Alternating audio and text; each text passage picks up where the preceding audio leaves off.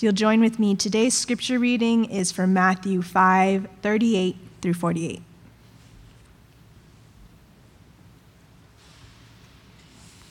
You have heard that it was said, an eye for an eye and a tooth for a tooth. But I say to you, do not resist the one who is evil. But if anyone slaps you on the right cheek, turn to him the other also. And if anyone would sue you and take your tunic, let him have your cloak as well. And if anyone forces you to go one mile, go with him two miles. Give to the one who begs from you, and do not refuse the one who would borrow from you. You have heard that it was said, You shall love your neighbor and hate your enemy. But I say to you, love your enemies and pray for those who persecute you, so that you may be sons of your Father who is in heaven. For he makes his sun rise on the evil and on the good, and sends rain on the just and on the unjust. For if you love those who love you, what reward do you have? Do not even the tax collectors do the same? And if you greet only your brothers, what more are you doing than others?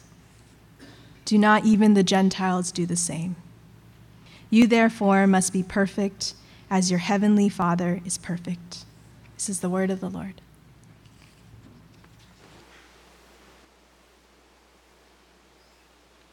Good morning.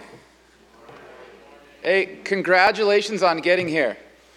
Those of you who are here in person, no shade to anybody who's not here, who's watching on video. Have to assume a few folks were like, I'm going to watch on video this morning. That's going to be all right. But if you made it here, hey, way to get here, and it is good to be together um, this morning. Um, quick, just for fun, a quick poll. Who absolutely loves the rain and it brings you joy? Okay, so if you're watching on video, actually a good amount of hands more than I thought. Who detests the rain and is like, trying not to be miserable right now? Okay, me and like three other people. Um, who is somewhere in the middle? Like sometimes I know we need it, but it's good, but sometimes it wears me. Okay, so a lot of us are somewhere in the middle of that trying to work out. I am glad there's rain, that God has brought rain for people who need it and for our drought, right? And for our earth and California. This is great for a lot of people to have rain. I'm trying to make it through and not curl up in a ball of angst right now with the rain and darkness. Anyway, good to be together. Glad we are in this space together and glad that we have a space to meet, right? We have a space to meet that is warm and is safe. We do not have rain falling on us, and let's be grateful. Uh, would you pray with me, and then we're going to look at some more of the Sermon on the Mount this morning. Dear God, thank you for your love. Thank you for the rain. Um, thank you that we can be here together in this space.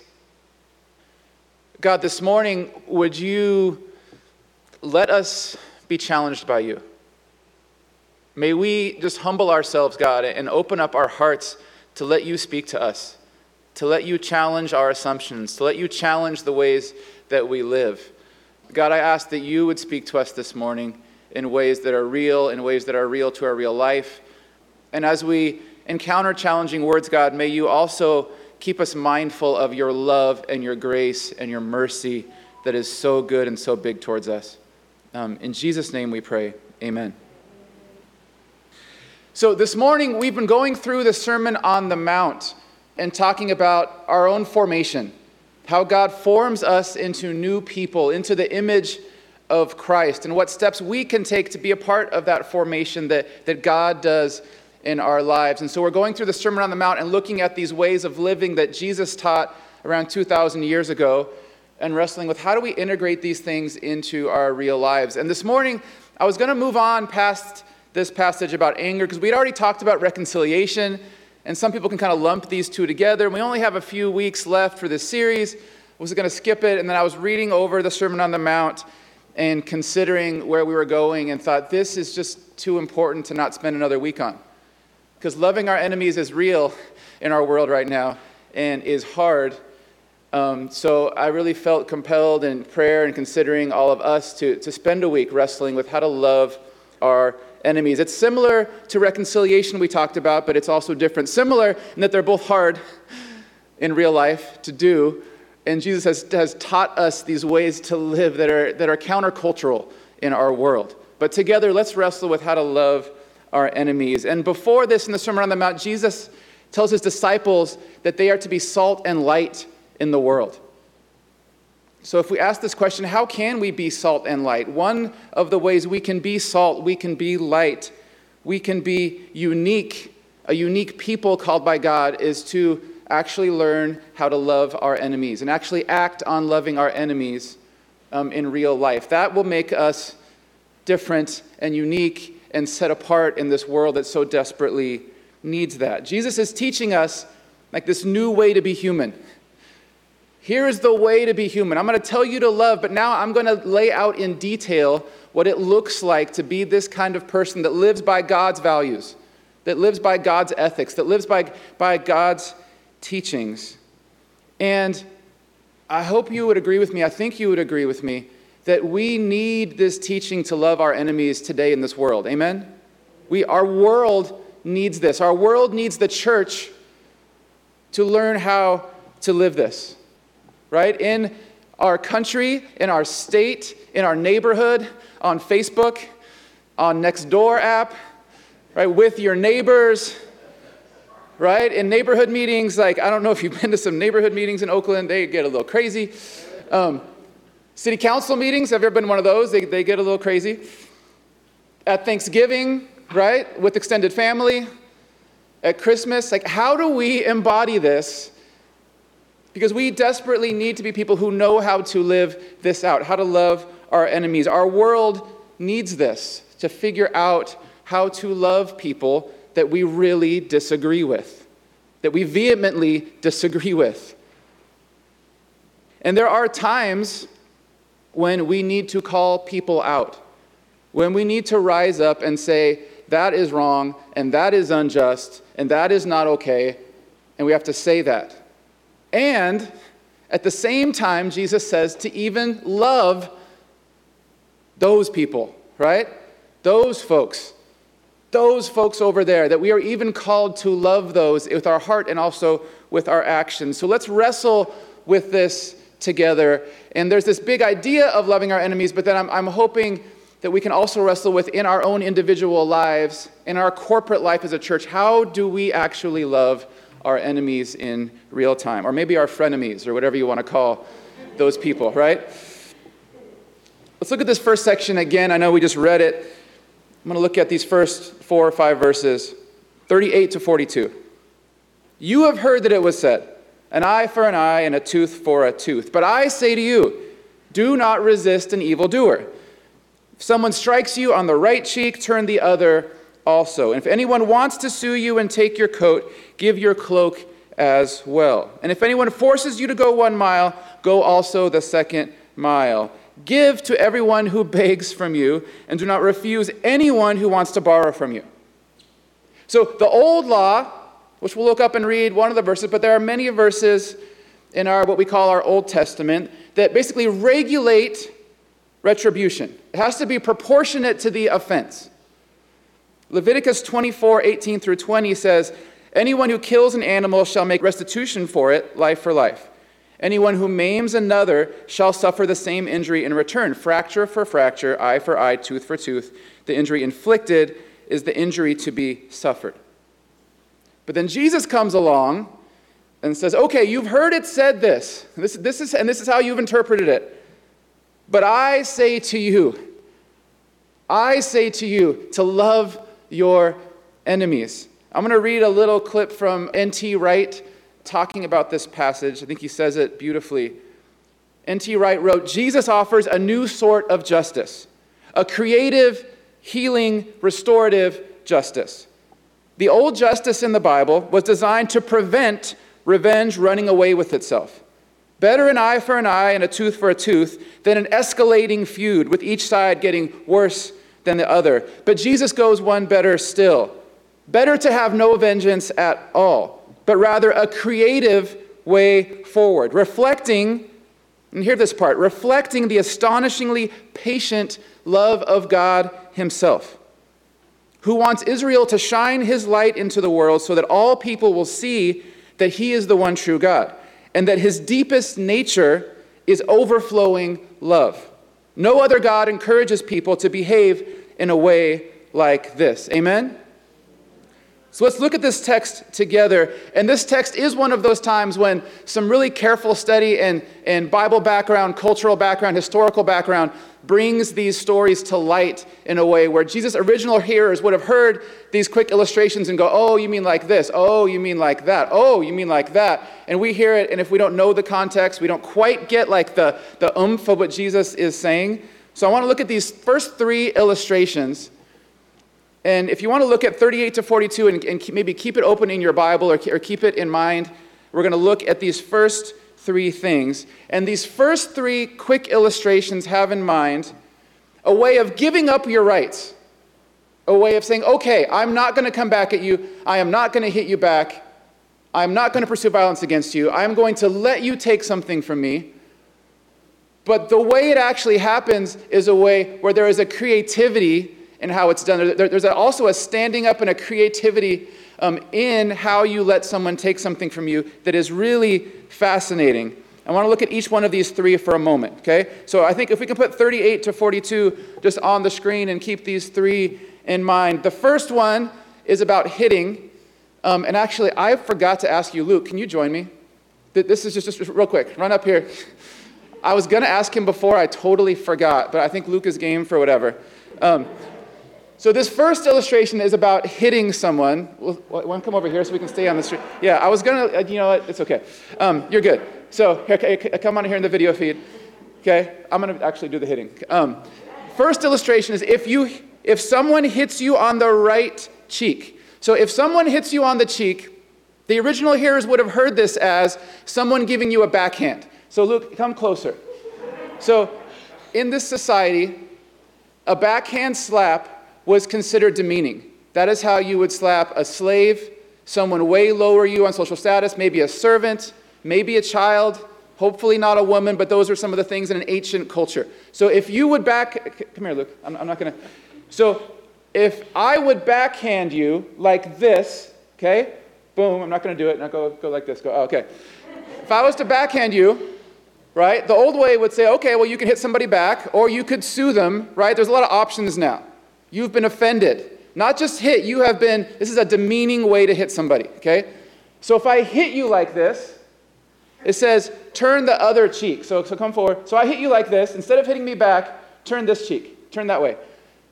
Now what you're doing is, I now, if I want to hit you again, and you're like, okay, hit me again, I now have to hit you like this, which is the way to hit an equal. Okay? This is not the way you hit a slave or a servant or someone. You know, so you find on the street, this is the way you hit someone who's equal to you. So you stand up, that's good, okay? Then I'll hit you this way, okay? Okay, let's give Luke a hand, okay? So, so you're saying, okay, I'm not gonna hit you back. I'm not gonna start screaming, I'm taking you to court. I'm just gonna turn the other cheek. You can hit me again, but you're gonna hit me differently. Okay, and everyone's gonna kind of see this. So there's a creative element. I will let you hit me again. I will not strike back. But there's also a creative energy in how this thing goes down that, that, that would be strong and make a statement and is really intriguing, really creative in a way that you do this. Now, look, let's look at the second one the cloak. If someone's, in ancient culture, there would normally be a cloak, okay, an outer garment, then there would be an inner garment, kind of two main pieces of clothing, okay? Your tunic, your shirt, and then your cloak out here. Now, you weren't allowed to sue somebody or take someone's cloak. That was how you would need that to live. That would keep you warm. That would also be used as bedding. Okay? So you actually, there was laws you couldn't take someone's outer coat or cloak. You could sue someone and take their shirt. So someone sues you, takes you to court, says, I, I'm going to sue you for your shirt. Jesus says, okay, you know what you do? Let him have your shirt and let him have your cloak as well. To us, it's like, okay, let them have your jacket. But in that culture, you really had two pieces of clothing. The person was not allowed to take this one. So imagine you go to court and they're suing you. You say, oh, you know what? Here's my shirt. Here you go. And you know what else? Here's my cloak. Take this too.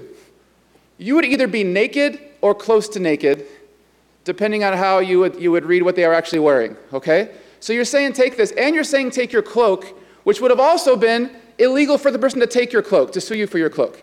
So you're saying, you can have it. I'm not going to fight you. I'm also going to give you this. and then I'm going to walk out. So the scene is imagine a court scene, someone walking out naked or half naked, giving them your cloak. So you've said you take it, but you also have made, right, a creative statement. Okay, you can have all of it. I'm walking home. Third illustration Jesus gives that we can read it and say, oh, you walk with someone two miles? Okay. Third illustration, I'm going to tell a little longer story. In that time period, a Roman soldier was allowed by law to have a Jewish person carry their bag for one mile. And there would be mile markers. And it was a known rule if a, Jew, if a soldier says, hey, Jewish kid, carry my bag, you have one mile. That's just the way it was. They're not allowed to ask for more or less, they can ask for a mile, and you carry that Roman soldier's bag. So I want you to imagine something. I want you to imagine you're a Jewish person in the time of Jesus. You've been brought up learning all these ancient stories about your people group, right? You've, you've heard about Abraham and Isaac and Jacob and Joseph and Solomon and David, this great nation, right? And how, how God had chosen you as a people group. You've learned the Torah and the commandments, and yet you're living in this confusing time period when you hear these stories about God, but your reality is the Roman Empire has taken over your people. Okay, the Roman Empire rules your land, your people that God gave you. Roman soldiers are walking by and they're, they're ruling your people by military might. So you're like wrestling with these, this text of God, and yet you're seeing these soldiers walk by who are controlling your land with their fancy outfits, right? And their armor and their, and their tools of violence and their bags.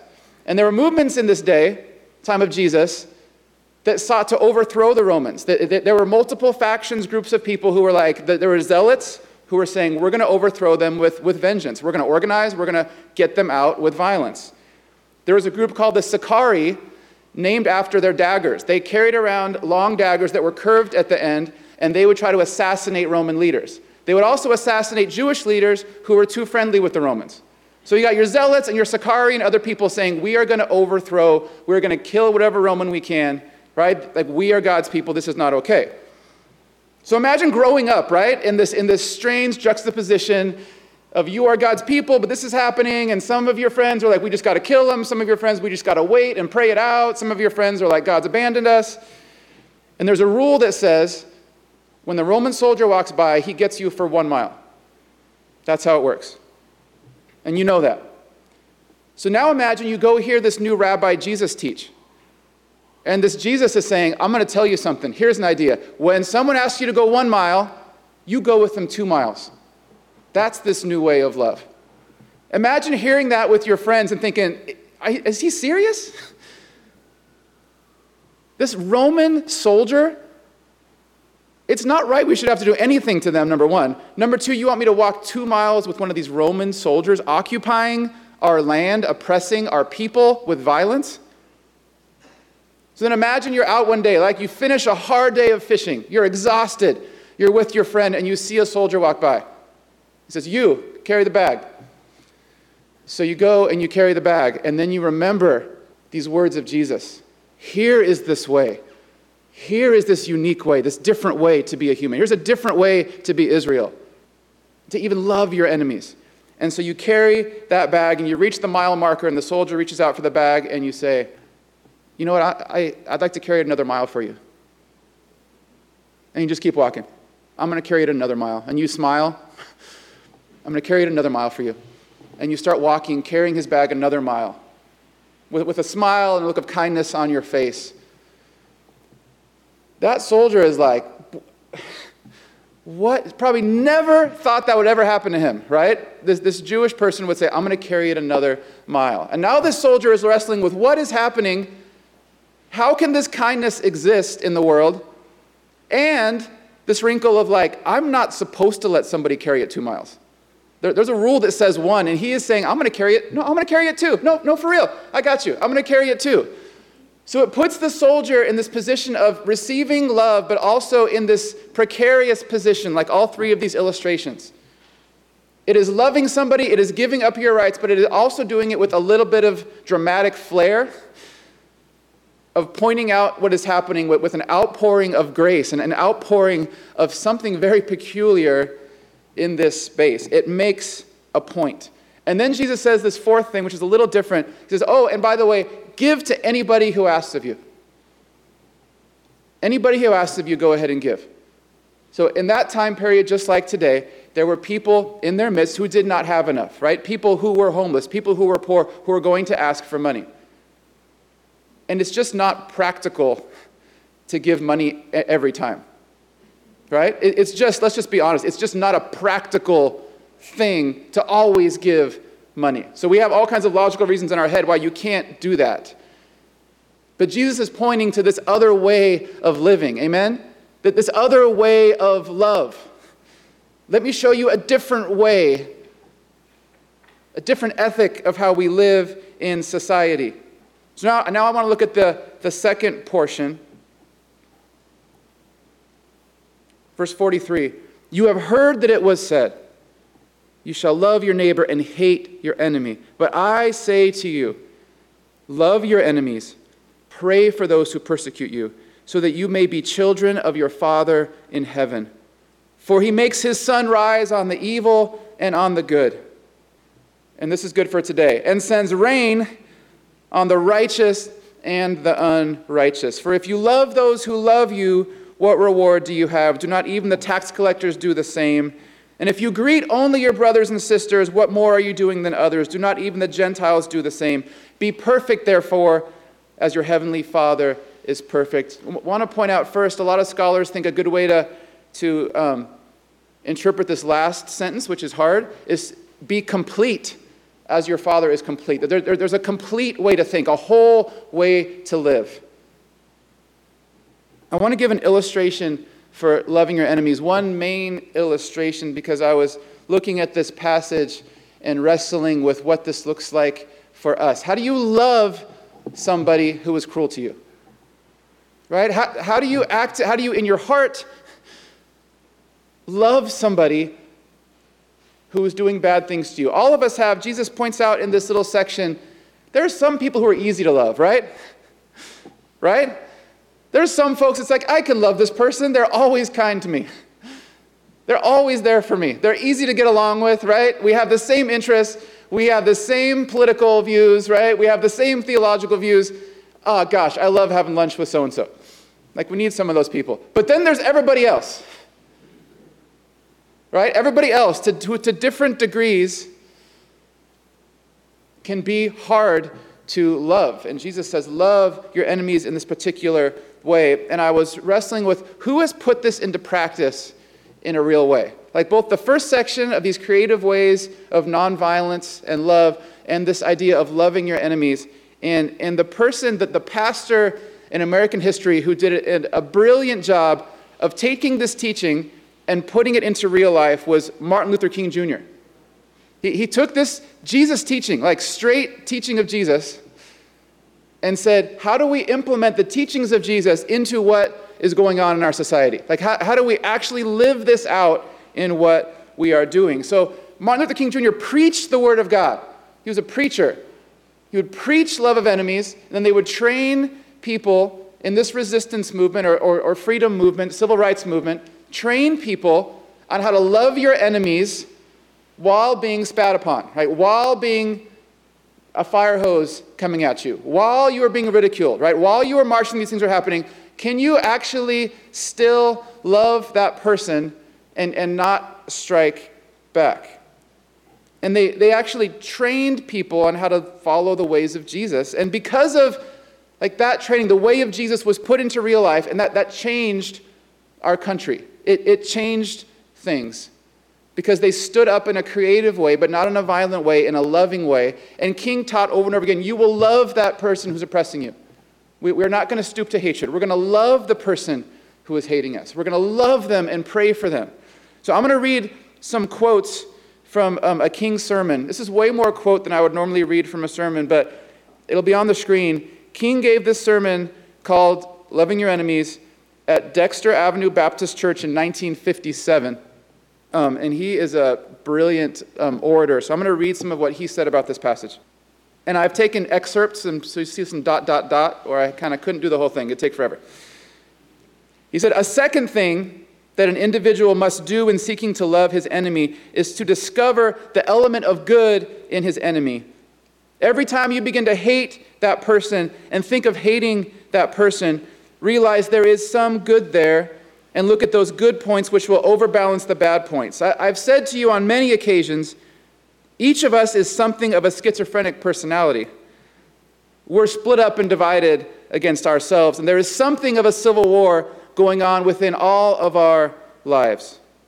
There is something within each of us that causes us to cry out with the Apostle Paul I see and approve the better things of life, but the evil things I do. So somehow the isness of our present nature is out of harmony with the eternal oughtness that forever confronts us. And this simply means this that within the best of us there is some evil, within the worst of us there is some good. When we come to see this, we can take a different attitude toward individuals. The person who hates you the most has some good in him.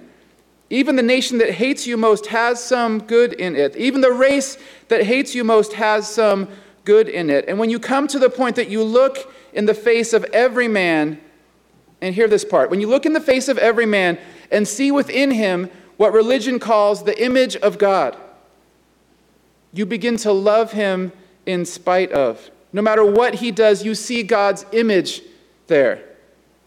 There is an element of goodness that he can never slough off. Discover the element of good in your enemy, and as you seek to hate him, find the center of goodness and place your attention there, and you will take a new attitude. Another way that you love your enemy is this when the opportunity presents itself for you to defeat your enemy, that is the time which you must not do it. There will come a time, in many instances, when the person who hates you most, the person who has misused you most, the person who has gossiped about you most, the person who has spread false rumors about you most. There will come a time when you will have an opportunity to defeat that person. It Might be in terms of recommendation for a job, might be in terms of helping that person to make some move in life. That's the time you must do it. That is the meaning of love. In the final analysis, love is not this sentimental something that we talk about. It's not merely an emotional something. Love is creative, understanding, goodwill for all men. I would say, and women. It is the refusal to defeat any individual. When you rise to the level of love, of its great beauty and power, you seek only to defeat evil systems. Individuals who happen to be caught up in that system you love, but you seek to defeat the system. Now, there's a final reason I think that Jesus says, Love your enemies. It is this that love has within it a redemptive power. There is a power there that eventually transforms individuals. That's why Jesus says, Love your enemies. Because if you hate your enemies, you have no way to redeem and to transform your enemies. But if you love your enemies, you will discover that at the very root of love is the power of redemption. Amen? Amen? You just keep loving people and keep loving them, even though they're mistreating you.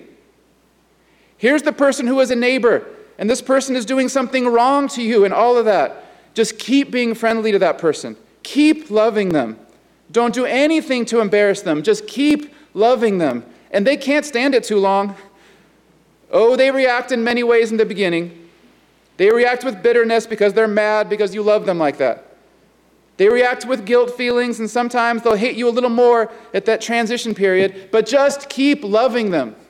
And by the power of your love, they will break down under the load.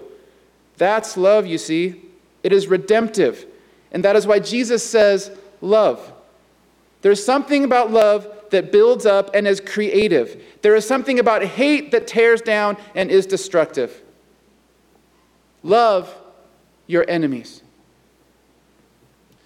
when loving your enemies was put into practice, it literally changed what was happening in that time period in our nation.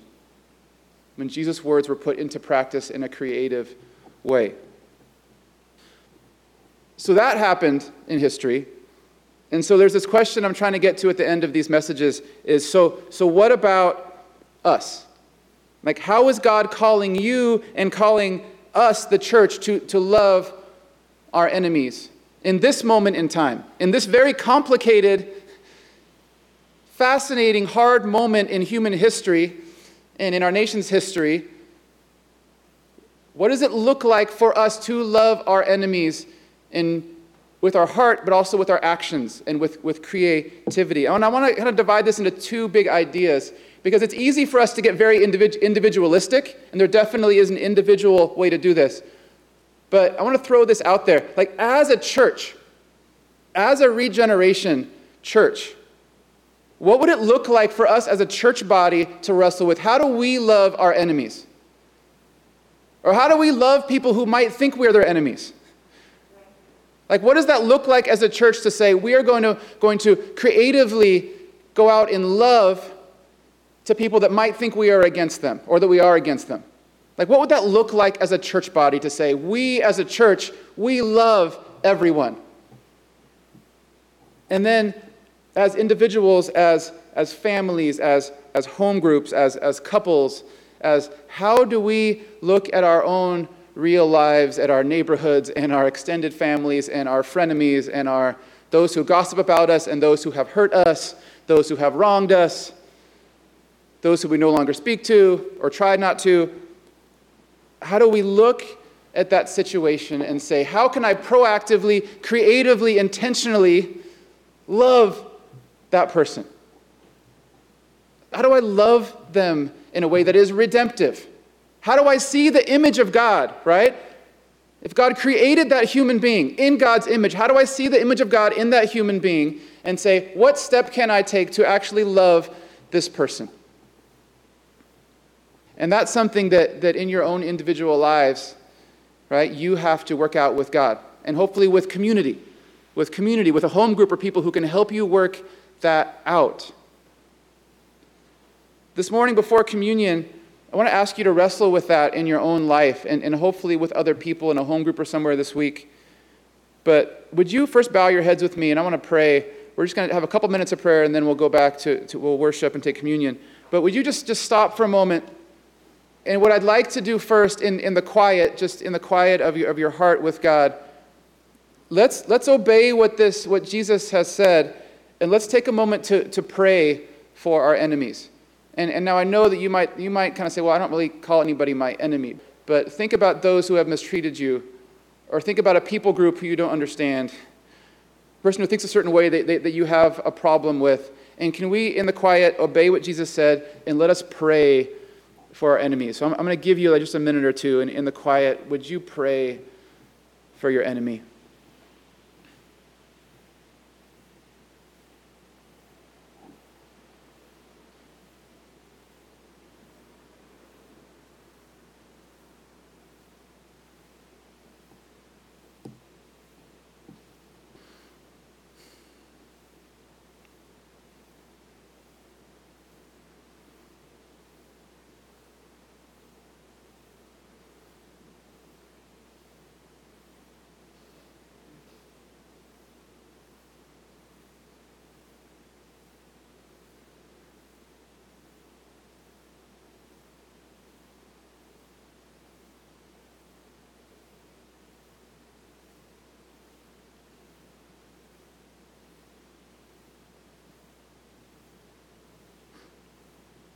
God, in this moment, we individually and corporately, God, we, we are praying for those who mistreat us, praying for those who have hurt us, praying for those who have wounded us.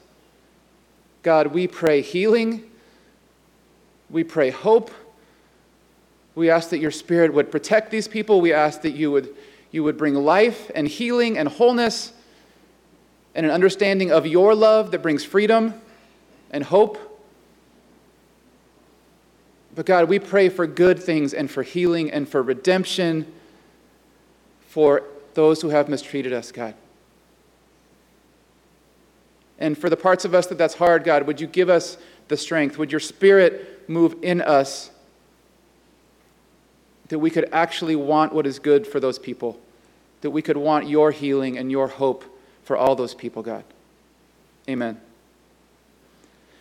So, this morning, in, in a few moments, we're going to take communion, the, this symbol of Jesus' sacrifice for our sins. It's this great symbol of forgiveness and of sacrifice for us.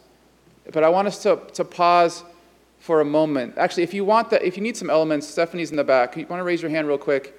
There's usually a, a couple of us that need some of these communion elements.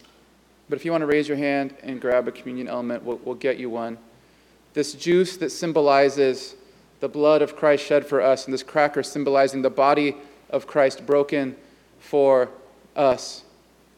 And I want to take a moment before we take communion to pause and remember the fact that, that Jesus sacrificed himself for all humans. That, that all humans made in the image of God. That the human who has done the worst to you, God loves that person. Amen? God cares about that person who has done the worst thing to you. And it may be deep and, re- and so deep and real even in this moment. God loves that person. God wants redemption, right? Reconciliation, hope, love for that person. So let's consider this as we take this communion and celebrate the sacrifice of Jesus and this love and forgiveness of Jesus. Why don't, why don't we go ahead and take this together this morning? This is the body of Christ broken for us and the blood of Christ shed for us.